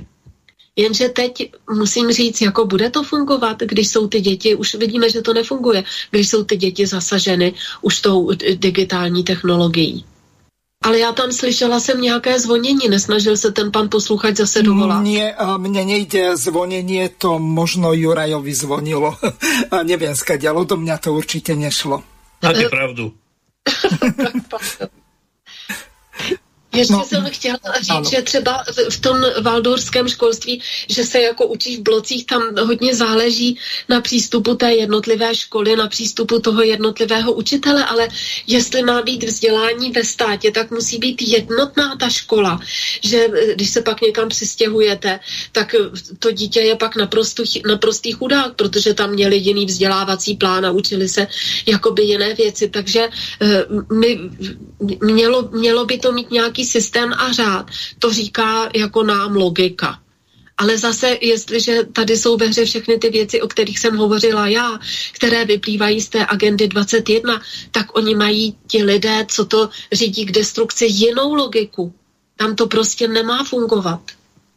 Takže z našeho úhlu pohledu je v tom chaos, z jejich úhlu pohledu jdou dobře, krok za krokem, demolují školství, vzdělání, všechno. Já se omlouvám, že jsme nemluvili přímo o tom valdorském školství, to můžeme, jestli můžu poprosit někdy třeba uh, jindy. Áno, môžeme ohľadom toho urobiť samostatnú reláciu. Pani doktorka, vaše záverečné slova v tejto relácii vás eh, poprosím o rozlúčenie sa s poslucháčmi. Mrzí ma, že sú eh, problémy ohľadom eh, toho pripojenia, neviem, čo sa deje. Tak nech sa páči. No, jednak jsem se chtěla omluvit tím, že musím odejít panu Janošovskému, že musel vůbec... Ale dobre sa vás počúva, pani doktorka, s mnohom s vami súhlasím, takže bolo pre mňa potešením. Já tak moc krát děkuji. Eh, pak děkuji že jste mě pozvali. Já vkládám, no nejen já, ale vy jste jedinou nadějí. Nezávislá média alternativní se jim říká, jsou jedinou nadějí, kdy se můžou ty informace šířit a tím pádem nějak směřovat a řídit ta společnost. Měli by to lidé poslouchat, ale pak se taky podle toho chovat. My máme takové zkušenosti, že spousta lidí třeba naše alternativní média poslouchá, ale pak jdou a zachovají se podle toho, co jim řeknou z mainstreamu z televize. No a pak jsme pořád tam, kde jsme. Takže závěrem.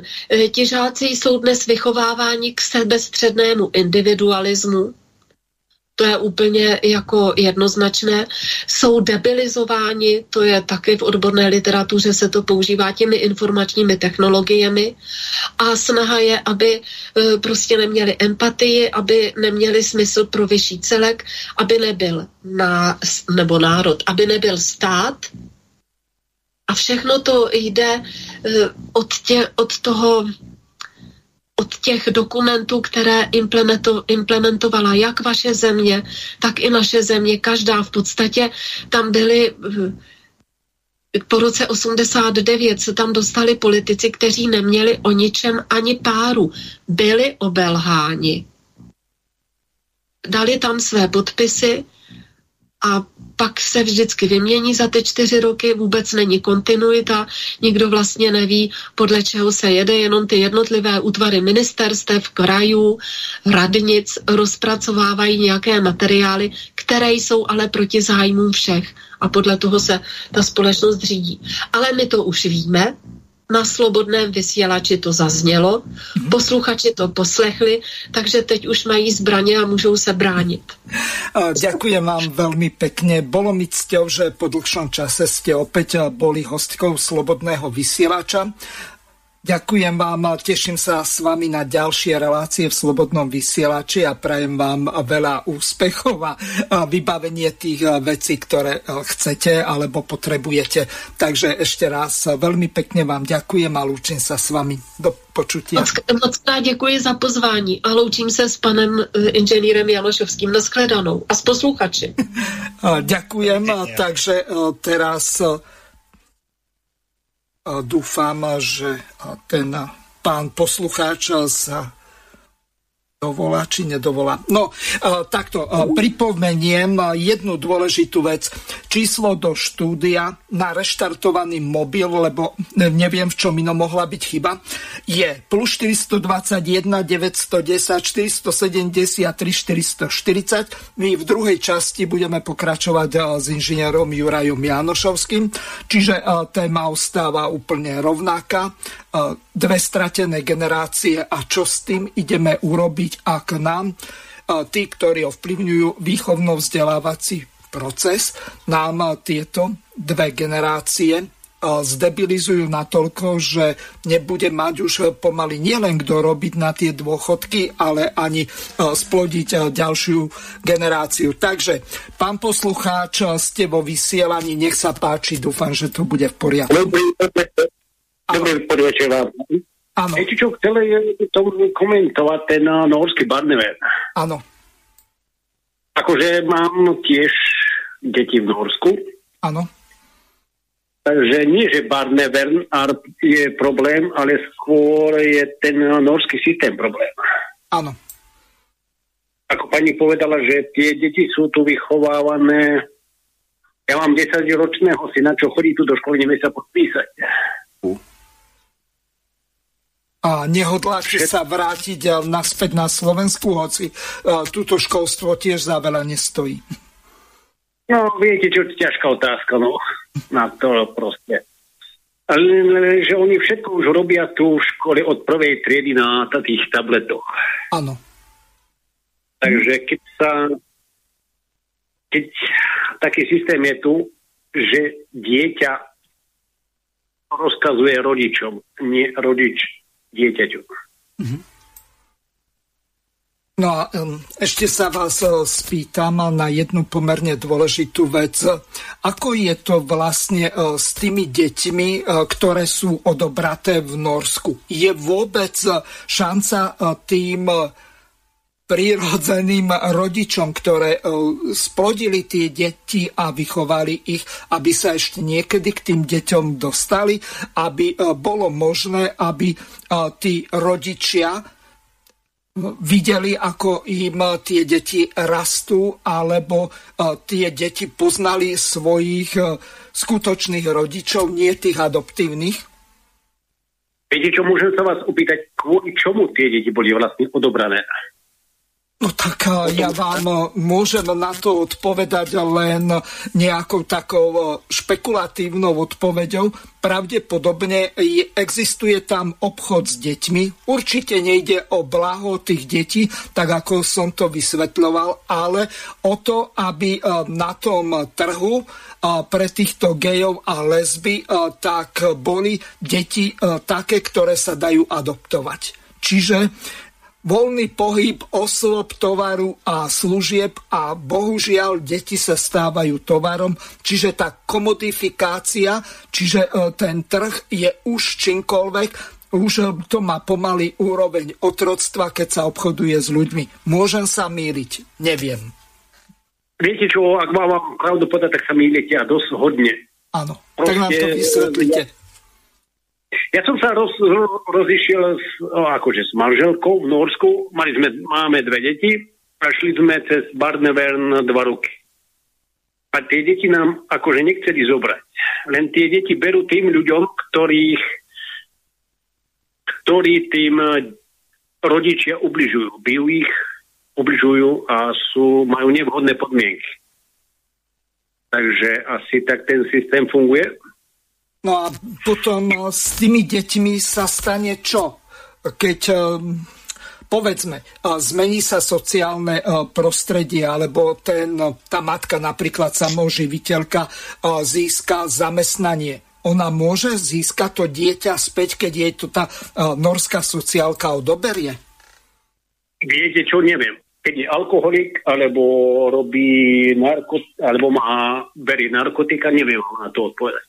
Aha proste je to taký systém, že to už musí byť naozaj kruté, že poviem vám jednu, jeden príklad. Bola, bo, mali sme, mal som susedov z Uzbekistánu, on byl ženu, on byl deti, on všetko, deti sa pošťažovali v škôlke, že viete, čo on robil? Naspäť. No, povedzte. Áno, um, takto, bol to moslim, lebo um, oni sa riadia podľa hey, toho práva šária. Hej, bol to moslim. Áno. Bol, bol. Uh-huh. Takže takíto normálni ľudia, ktorí tu žijú, čo sa snažia žiť a dá sa povedať prežiť, tak nemajú problém s Bannever. To sú väčšinou takí, že, že ktorí naozaj už udrú deti, a deti sa musia stiažovať na to. Mm-hmm. Nevhodné podmienky žitia. Takže ten Barnever vám niekedy vie aj pomôcť. No dobre, e, ďakujem vám veľmi pekne. E, pokiaľ máte ešte e, nejakú otázku na pána Janošovského, lebo pani doktorka Vítova už musela odísť, tak ju položte a potom dáme šancu či už Jurajovi Janošovskému, aby pokračoval v téme, alebo ďalším volajúcim. Dobre, už necháme tak. Dobre, ďakujem. Dobre, ďakujem veľmi pekne a prajem vám veľa šťastia v Norsku. Ak by, bol, ak, by, ak by bol niekto, že potrebuje nieč, niečím pomôcť v Norsku, tak nech sa môže, môže sa ľudí obrátiť napíšte mi e-mailom na tú e, štúdiovú gmailovú adresu studio.bb.juh e, zavinač gmail.com aby som po prípade, ak sa niektorý z poslucháčov na mňa obrátil, aby som vás e, vedel s ním skontaktovať. Ďakujem veľmi pekne a ďakujem za zavolanie. Do počutia. Dobre. Do, poč- do po- No, uh, Juraj, uh, takže uh, my budeme pokračovať ďalej. Nech sa páči, môžeme sa venovať tomu, ako vy vlastne vidíte. Vy ste v podstate od mňa a pani Vítovej, čo sme rovesníci starší zhruba o nejakých 90 rokov, takže môžete povedať, ako vy, staršia generácia od nás tej končiacej strednej, ak to môžem tak nazvať. Vidíte ten problém z toho dôvodu, že e, vy ste e, v tom socialistickom školstve e, prežili prakticky všetko. To znamená, vyštudovali ste základnú, strednú, vysokú školu a tak ďalej a po prípade to postgraduálne štúdium. Takže nech sa páči. Ja by som najprv nadviazal na pani doktorku Vitov. Veľmi mi konvenovalo, že tú tému e, nepoňala český alebo československý, ale poňalajú v tom širšom civilizačnom kontexte. A rád by som upozornil na jednu jej myšlienku, ktorú e, z časových dôvodov, ale aj priestorových zrejme sa nedalo úplne rozvinúť. A to je to, že je realita nahrádzaná konsenzom. Ona to spomínala v súvislosti s dokumentami e, Organizácie spojených národov k vzdelávaniu. E, znamená to prakticky to, že e, nie je rozhodujúci faktický stav vecí, ale dohoda o tom, ako tie veci fungujú. E, keď sa pozrieme na celý informačný priestor, tak vidíme, že e, dnes ľudia nepoznajú autentické dokumenty, e, vystúpenia, prejavy, ale ich interpretáciu, že média a aj školstvo funguje dnes predovšetkým na tom, že pravdu prežúvajú a interpretujú spôsobom, ktorý e, smeruje k vytvoreniu nejakého konsenzu, k, ne, k vytvoreniu virtuálnej reality. Čiže celá spoločnosť sa e, stáva zajacom akoby mediálnych manipulátorov propagandy. E, je to niečo, čo e, sme schopní odsúdiť v súvislosti dajme tomu s Goebbelsovskou propagandou eh, v hitlerovskom eh, Nemecku eh, existujú averzie voči socialistickej cenzúre, spomína sa cenzúra v minulosti, ale to, s čím sme konfrontovaní, je brutálne prevalcovanie pravdy. Dnes mladá generácia, mladí ľudia a to zdôraznila pani doktorka, nehľadajú pravdu, prestali rozmýšľať, čítať, hľadať a bádať a majú k dispozícii aplikácie, informačné bázy, v ktorých často e, sú predovšetkým prežuté e, interpretácie e, z pravidla režimné. E, isté pre ITčkarov nie je tajomstvom, že existuje celý systém kľúčových slov a preferencií, ktoré, ak si zadáte nejakú tému, tak vám vyhodia tie e, heslá, e, tie stránky, ktoré sú sponzorované. Čiže ľudia, a zvlášť mladí ľudia mladá generácia, sú zajacami akejsi novodobej doby temna. Nám sa nie, že vracia, vrátila sa stredoveká doba temna, v ktorej ľudia sú odstrihnutí od skutočného reálneho života. To je vidno či už na vnímaní otázok spojených s pandémiou alebo otázok spojených s vojnou na Ukrajine. Existuje e, celý manipulovaný priestor, v ktorom je deformované videnie sveta a ľudia sú zajacami informácií. Dá sa to kľudne nazvať e, informačnou totalitou. Preto som sa zastával v úvode e, Luboša Blahu ako e, človeka, ktorý je perzekvovaný systémom, že takýmto spôsobom sa vytvára E, jedna univerzálna, konzenzuálna pravda a je zakázané o nej pochybovať, diskutovať. Jediné, čo sa smie ju rozvíjať, zdokonalovať. A tak e, vidíme, že sa tá spoločnosť rozpadá podľa toho, aké mediálne božstvo vyznávajú na e, viacero skupín. Pani doktorka tu spomenula po, podľa mňa správne, že existuje alebo zanikla e, jednotná škola. Dnes sú deti z bohatých rodín e, inak vychovávané, inak pripravované a inak informované. Je to veľmi úzká vrstva budúcich vládcov a je tu obrovská skupina budúcich sluhov, ktorí nie sú schopní vlastného rozmýšľania a tých nástrojov, spomínali ste tu mm, e, závislosť na informačných technológiách, tabletoch, počítačoch, e, mobiloch. Tá informačná závislosť je v podstate súčasťou e, zachovania určitej informačnej exkluzivity. Ja ešte jeden príklad e, z praxe by som rád uviedol. Jeden, jedným z hesiel e, novembra 89 bolo, že nahradíme anonymné vlastníctvo, rozumej teda socialistické, národné, štátne, konkrétnym vlastníctvom konkrétnych ľudí a tým ich prinútime k zodpovednosti. Ale pozrite sa okolo seba. Vy viete, kto je developerom stavby cez ulicu? Vy viete, komu splácate vašu hypotéku? Vy viete, e, kto vypestoval vaše e, antibiotikami prešpito, prešpikované kuracie prsia. E, my sme sa dostali do zajatia anonimných vládcov, ktorých e, nepoznáme, nesmieme poznať. A dokonca existuje celý systém GDPR, údajne je to na ochranu osobných údajov súkromia ale povedzte mi, aké súkromie má bezdomovec pod mostom.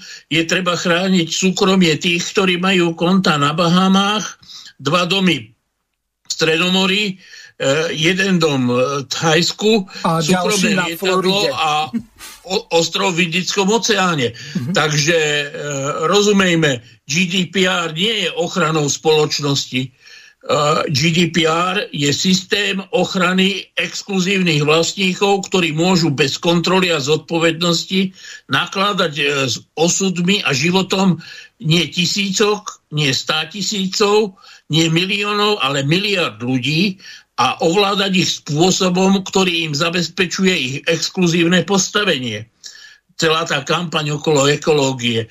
Veď jeden transkontinentálny let alebo jeden, jedna kontajnerová loď minú toľko, čo minie štát našej veľkosti za rok e, z hľadiska e, uhlíkovej stopy.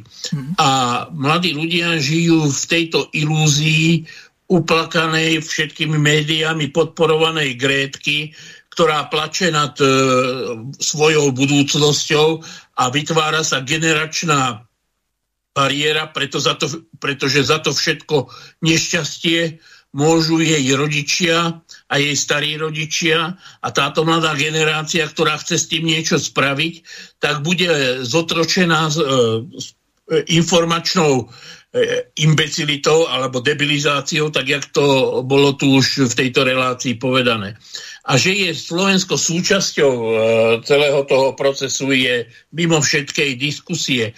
Veď e, je na slnko jasné, že deti z bohatých rodín, ktoré chodia na British School v Bratislave e, s, s deťmi korejských e, manažérov a amerických poradcov, tak dostávajú iné vzdelanie ako deti v kontajnerových školách v osadách niekde na východnom Slovensku.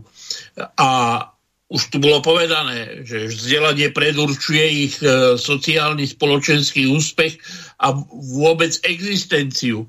Veď e, oni umierajú v nízkom veku na rozdiel od týchto, ktorí budú zomierať vo veku okolo 100 rokov.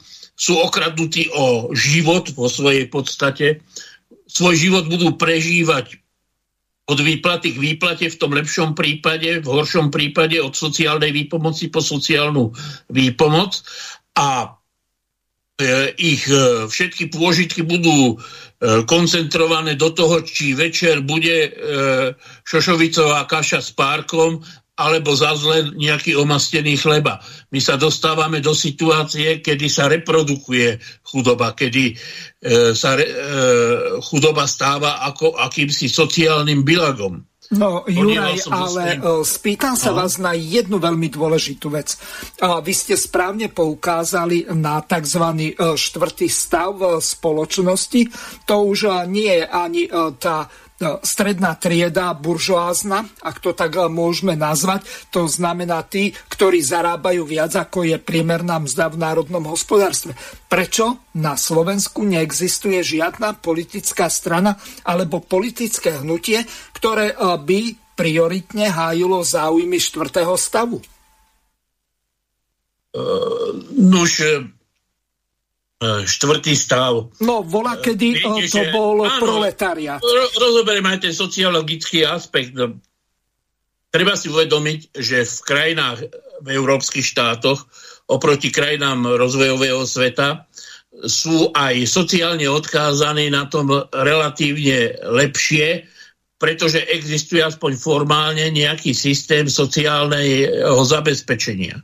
Ak sa pozriete na rozvojové krajiny, kde predávajú 8-ročné dievčatá do verejných domov a kde e, farby a trička e, jedovatými farbivami 10-11 e, roční chlapci, tak e, zistíte, že aj ten európsky proletár má o čo prísť a je svojím spôsobom vydieraný. Keď ničím iným, tak prísľubom, že má šancu stať sa úspešným podnikateľom, treba s langošmi alebo s hodokmi. E, tento systém je akože väčšinej nádeje e, veľmi pripomína e, náboženstvo väčšina veriacich sa šťastného života dožije až po smrti podľa kresťanských náboženských princípov a to isté platí aj pre kapitalizmus. 99% ľudí tak ako začína na nízkom sociálnom stupni, tak aj dožije s tým, že ich pohrebné útraty pôjdu na ťarchu obce. E, v tomto e, kontexte teda e, je aj otázka, že prečo sa nevedia ľudia zorganizovať. No pozrite sa na modré odbory, ktoré sú ochotné uzavrieť s podnikateľmi dohodu o minimálnej mzde, ktorá nezohľadňuje ani e, infláciu. E, no, to znamená, Juraj, že Takto, e, teraz sa dohodli e, výnimočne e, na výraznom zvýšení o viac ako 50 eur, čiže minimálna mzda v budúci rok bude 700 eur. To nie je málo a je to viac ako tých dohodnutých 60%, ktoré navrhol Robert Fico a jeho vláda.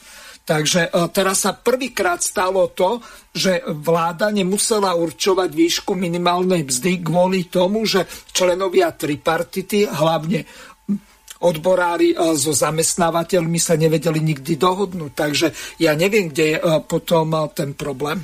Ja nehovorím, no, ja, že ja tá minimálna mzda je mzda, primeraná uh, k tomu, aká, aké sú u nás európske ceny. 20% z minimálnej mzdy inflácia toho roku určite prekročí 20%. Ano.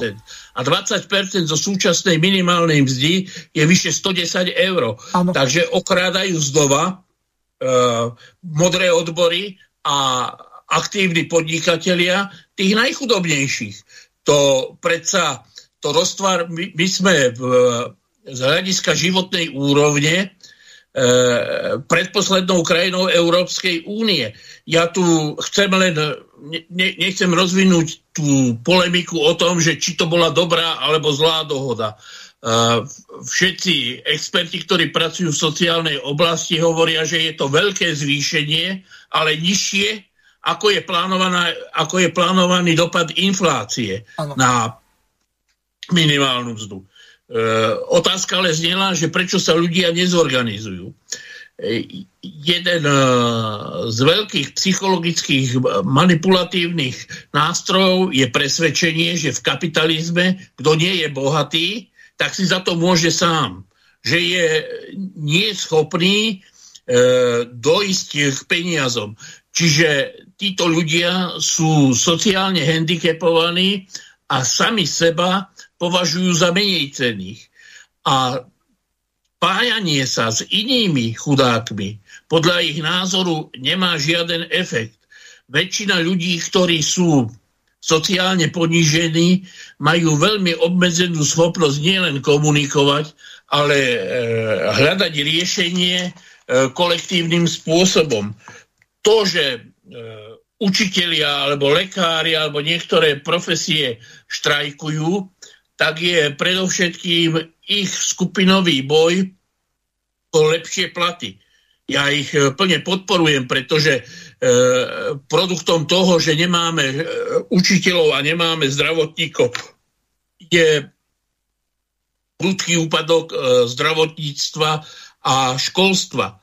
Ale treba si uvedomiť, že tento úpadok je systémový, že to, že e, zdravotníci odchádzajú z tohto zdravotníctva, je dôsledkom toho, že kým za socializmu existoval štátny sektor, ktorý vytváral zdroje predôchodky, dotované bývanie, e, tak dokázal udržať zdravotníkov, lekárov, zdravotné sestry, stavať nemocnice, budovať e, špičkové oddelenia.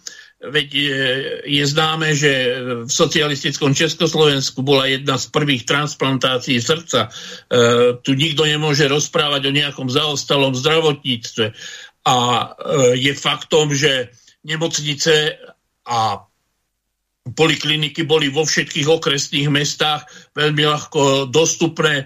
Dnes minister zdravotníctva rieši nedostatok lekárov v pohotovostných ambulanciách tým, že ich zruší. E, takéto riešenie, takáto zdravotnícká reforma, takáto školská reforma Uh, viete, v, tom, v tej telkovej debilizácii, jak to pani doktorka nazvala, mm-hmm. predsa nikomu nezáleží na tom, aby sa udržali uh, špičkoví pedagógovia, odborníci, uh, príčežliví lektory v, v školskom systéme. Veď pre školníkov a kuchárky bude radosťou, ak budú môcť učiť prvý stupeň. Pre učiteľky prvého stupňa bude satisfakciou, ak ich posunú na druhý stupeň. A stredoškolskí učitelia radi prídu učiť stredoškolskú látku na vysoké školy aj tu je rozdiel, pretože Česi si zachovávajú aspoň zbytky zdravého rozumu. Ja uvediem len, že Univerzita Karlova je 58. najlepšou vysokou školou v rámci Európy. Masaryková univerzita 93. Najlepšia slovenská vysoká škola sa umiestnila v skupine 50 škôl medzi 650. a 700 miestom. Do tisíčky sa vtesnali ešte dve vysoké školy. A ak si pozriete akože tabulku slovenských vysokých škôl z hľadiska e, ich ratingu, tak e, zistíte, že máme vysokú školu v Banskej Štiavnici, ktorá je na úplnom schôste, máme univerzitu v Skalici a máme 32 vysokých škôl, z ktorých vychádzajú absolventi, ktorí sa nevedia uživiť na prevažnej väčšine e, priem, e, logisticky náročných e, pozícií a odchádzajú buď robiť opatro, opatrovateľov do tretieho, do, do e, iných krajín, ano. alebo sa e, preškolujú na iné profesie. E, mne je ľúto, a ja by som nerád ten spor staval generačne, že naša generácia vie, e, že Ameriku obmývajú dva oceány, z jednej strany Tichý a z druhej strany Atlantický a 80% súčasných e, vysokoškolákov nemá ani dunstu, kde leží Sargasové more alebo uh, kde sú uh, Polinéské ostrovy. Tým chcem povedať, že to nie je generačný problém, to je bieda E, režimu, ktorý nepotrebuje vzdelaných ľudí. E, pred zhruba 25 rokmi som napísal takú esej The End alebo s krížkom po funuse. A konštatoval som, že Slovensko zaniklo de facto a prebieha proces jeho zániku de jure. E, šikovnejší a schopnejší, ktorí sú ochotní sa adaptovať, preškoliť, e, utekajú z tejto krajiny. Do tejto krajiny sa vracajú iba z e, pravidla iba tí menej úspešní a základné verejné služby upadajú.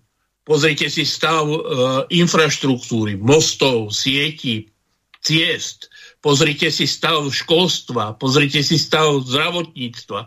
Jediné, na čo vynakladá e, súčasný režim peniaze, je nákup vojenskej techniky.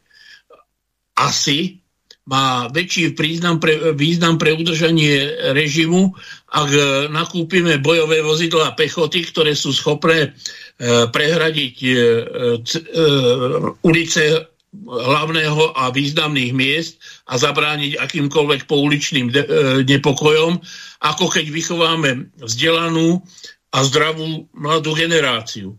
Oni sú obete, nie, nie sú uh, aktérmi, oni si tento osud nevybrali. Tento osud im pripravil tento štát, tento režim a tieto generácie.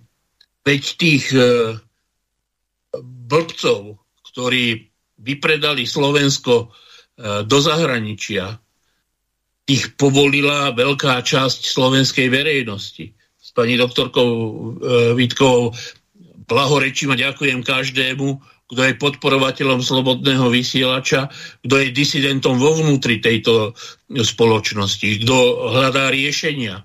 Ale e, buďme si vedomí toho, že prevažná väčšina ľudí podľahla masívnej propagande a vzdala sa vlastnej identity. A teraz, po temer 30 rokov, hľadať e, e, spôsob, ako sa vrátiť, no to je nemožné. Máme tu dve vojenské základne s množstvom zahraničných e, vojakov a e, celá armáda je pod velením cudzích armádnych veliteľov.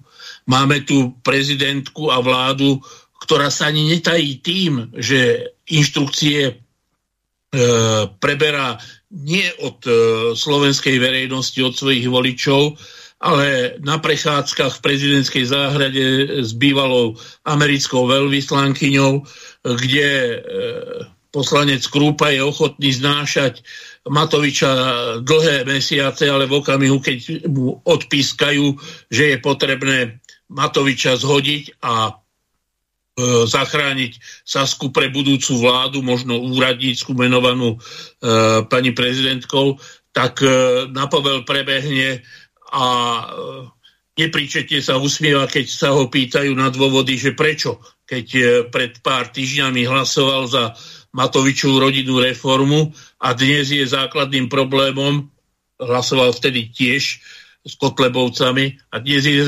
základným problémom pána Krupu to, že on nebude vo vláde, ktorá je podporovaná tými istými Kotlebovcami.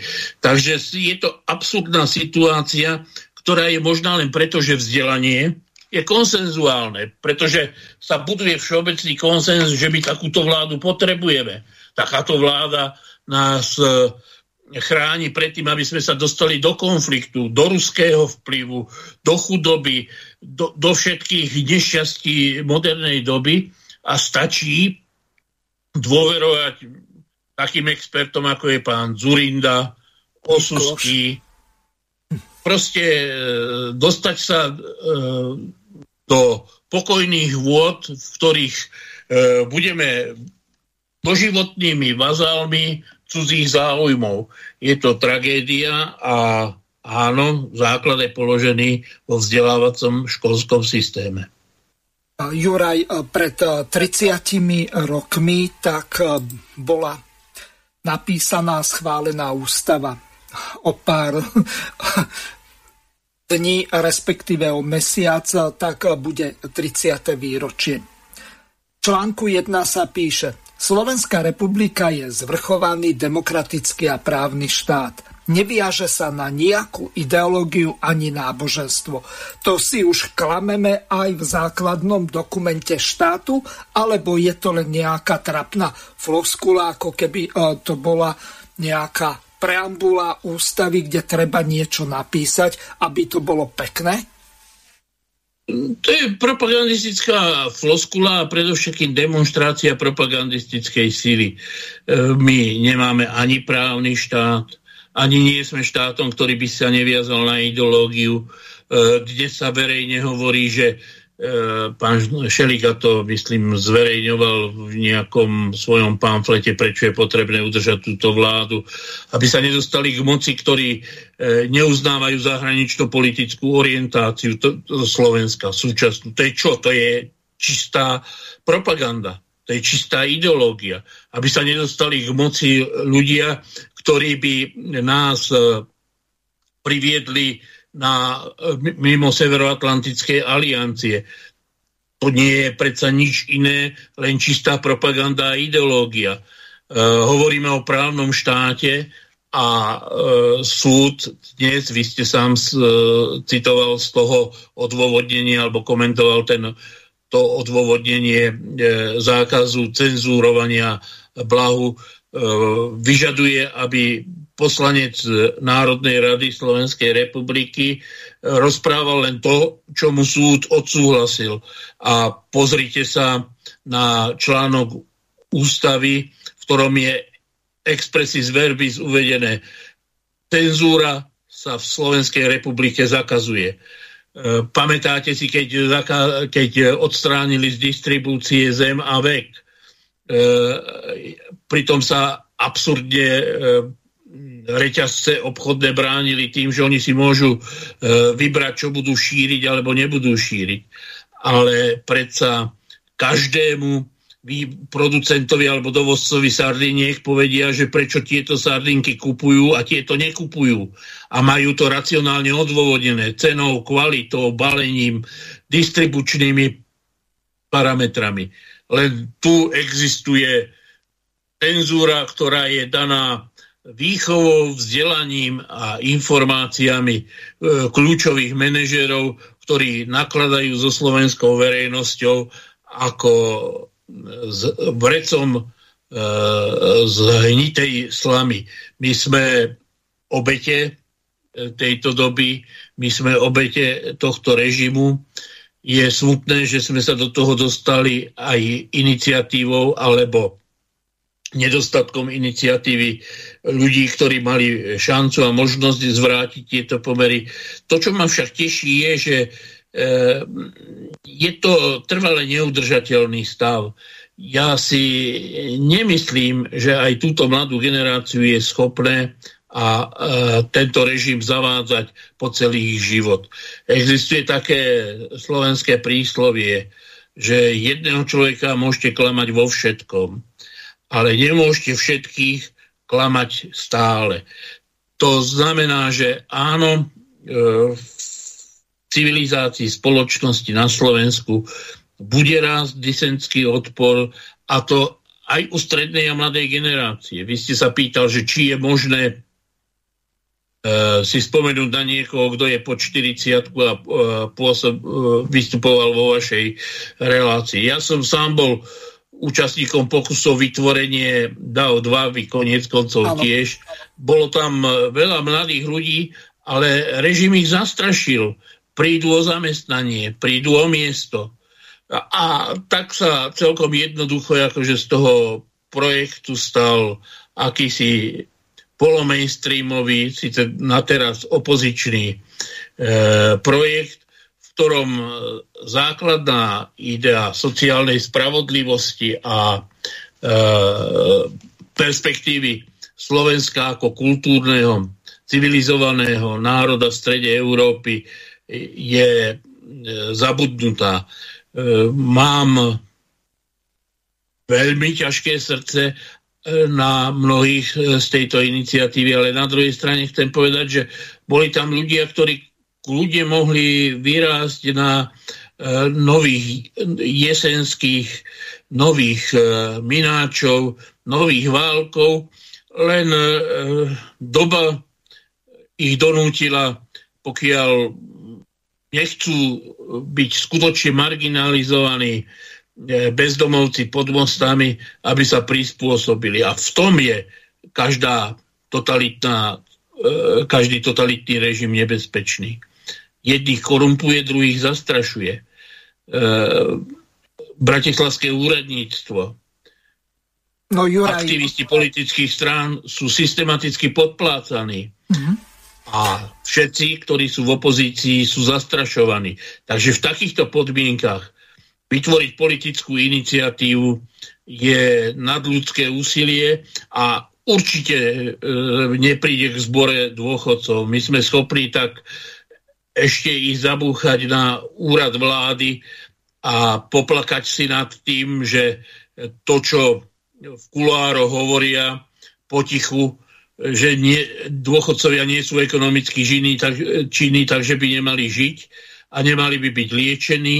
Koniec koncov je už dnes praxou, že starším pacientom sa e, teda tlmí bolesť, ale vlastná choroba sa nelieči. A tento systém generačnej zloby a zlosti vyviera v tézu, že na Slovensku bude lepšie, až táto generácia vymrie. Ja to želám tej nastupujúcej generácie, aby sa dožila podpory svojich detí a vnúkov, ktorí jej za likvidáciu slovenskej spoločnosti, za likvidáciu slovenskej kultúry, za likvidáciu slovenskej histórie, za likvidáciu krajiny a budúcnosti prídu predložiť účet. Ja tu mám ešte jednu veľmi krátku e, zvukovú ukážku. Je to e, z vyhlásenia výsledkov prezidentských e, volieb a tam mi padla sánka. Dobre by bolo, keby ste nám to, čo povedal pán Ševčovič, eurokomisár, vysvetlili.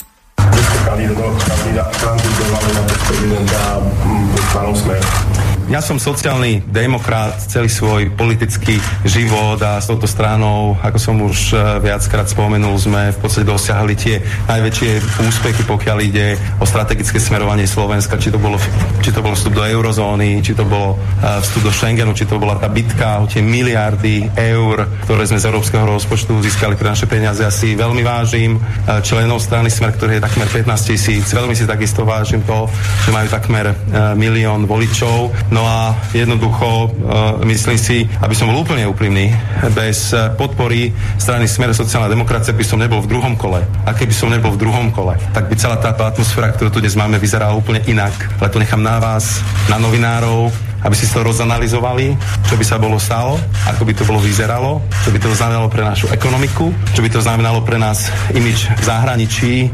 A musím povedať, že aj s týmto vedomím, že ja tú predstavu mám, a nechám ju na vás, aby ste si urobili vy vlastnú, tak o to pokojnejšie pôjdem dnes e, spať, lebo si myslím, že tú moju misiu, ktorú som mal, aby Slovensko naďalej bolo krajinou, ktorá je jasne vnímaná ako proeurópska, ktorá je jasne vnímaná ako krajina, ktorú má ambíciu hrať e, tú najdôležitejšiu úlohu v rámci Európskej únie, tak tu som splnil, na to som hrdý. A ešte raz poviem, že bez strany Smer sociálna demokracia by som sa len veľmi ťažko dostával do druhého kola a mali by sme tu úplne inú atmosféru dnes večer. No, uh, Juraj, uh, teraz sa vás ešte na záver spýtam. Aká misia bola splnená?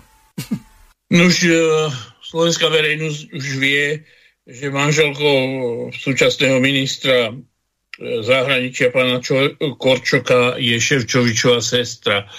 Takže je to projekt rodín, ktoré sa dlho poznajú, ktoré vyrástli ešte v predošlom režime. Konec koncov Korčok bol tiež štátnym tajomníkom v období, kedy u moci bol smer a ktorí sú ochotní pre svoj osobný blahobyt predať čokoľvek.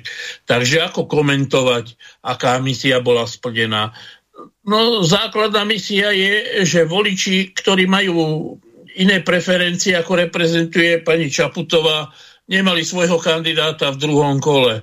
A obávam sa, že Smer a to už nehovorím o Pelegrínyho hlase e, ekipe nie sú iní, ničím iným len projektom, ako zaplátať dieru s tým, že e, alternatívne iniciatívy nemajú šancu, pretože týmto kvázi opozičným stranám bude oficiálny mainstream venovať všetku pozornosť E, pitvať problémy a problémiky, aké sú aktuálne dnes. A e, áno, je možné, že sa pokúsia e, zbaviť ambiciózni vlastníci, súčasní vlastníci režimu a vlády aj opozície a budú arestovať bývalého dvojnásobného či trojnásobného premiéra pána Fica či ďalších ale to všetko bude len akousi, e, jak to nazvať, tragédiou e, politického projektu Smeru a Hlasu. Aj keď tu existuje ešte celý rad e, možností a alternatív, ale ubezpečuje vás, že predčasné voľby na Slovensku nebudú, pokiaľ to neschváli americká ambasáda a že jediné, čo z tohto uh, galimatiášu okolo uh, vládnej krízy vyjde, bude uh, úradnícka vláda pani Čaputovej, v ktorej budú ostrohy získavať osobnosti progresívneho Slovenska, aby v ďalších voľbách vystupovali ako skúsení bývalí ministri a schopní manažéri, e, ktorí budú e, zárukou, že bieda Slovenska e, nebude pokračovať. Juraj, veľmi pekne vám ďakujem. Čas sa naplnil, lúčim sa s vami a prajem vám všetko najlepšie a našim poslucháčom počúvanie iných relácií Slobodného vysielača. Do počutia. Vysielací čas dnešnej relácie veľmi rýchlo uplynul, tak sa s vami zo štúdia Banska Bystrica Juh lúči moderátor a zúkar Miroslav Hazucha, ktorý vás touto reláciou sprevádzal. Vážené poslucháčky a poslucháči, budeme veľmi radi, ak nám zachováte nie len priazeň, ale ak nám aj napíšete vaše podnety a návrhy na zlepšenie relácie, lebo bez spätnej väzby nebudeme vedieť relácie zlepšovať, za čo vám opred veľmi pekne ďakujem. Do počutia. Táto relácia vznikla za podpory dobrovoľných príspevkov našich poslucháčov. I ty sa k ním môžeš pridať. Viac informácií nájdeš na www.slobodnyvysielac.sk Ďakujeme.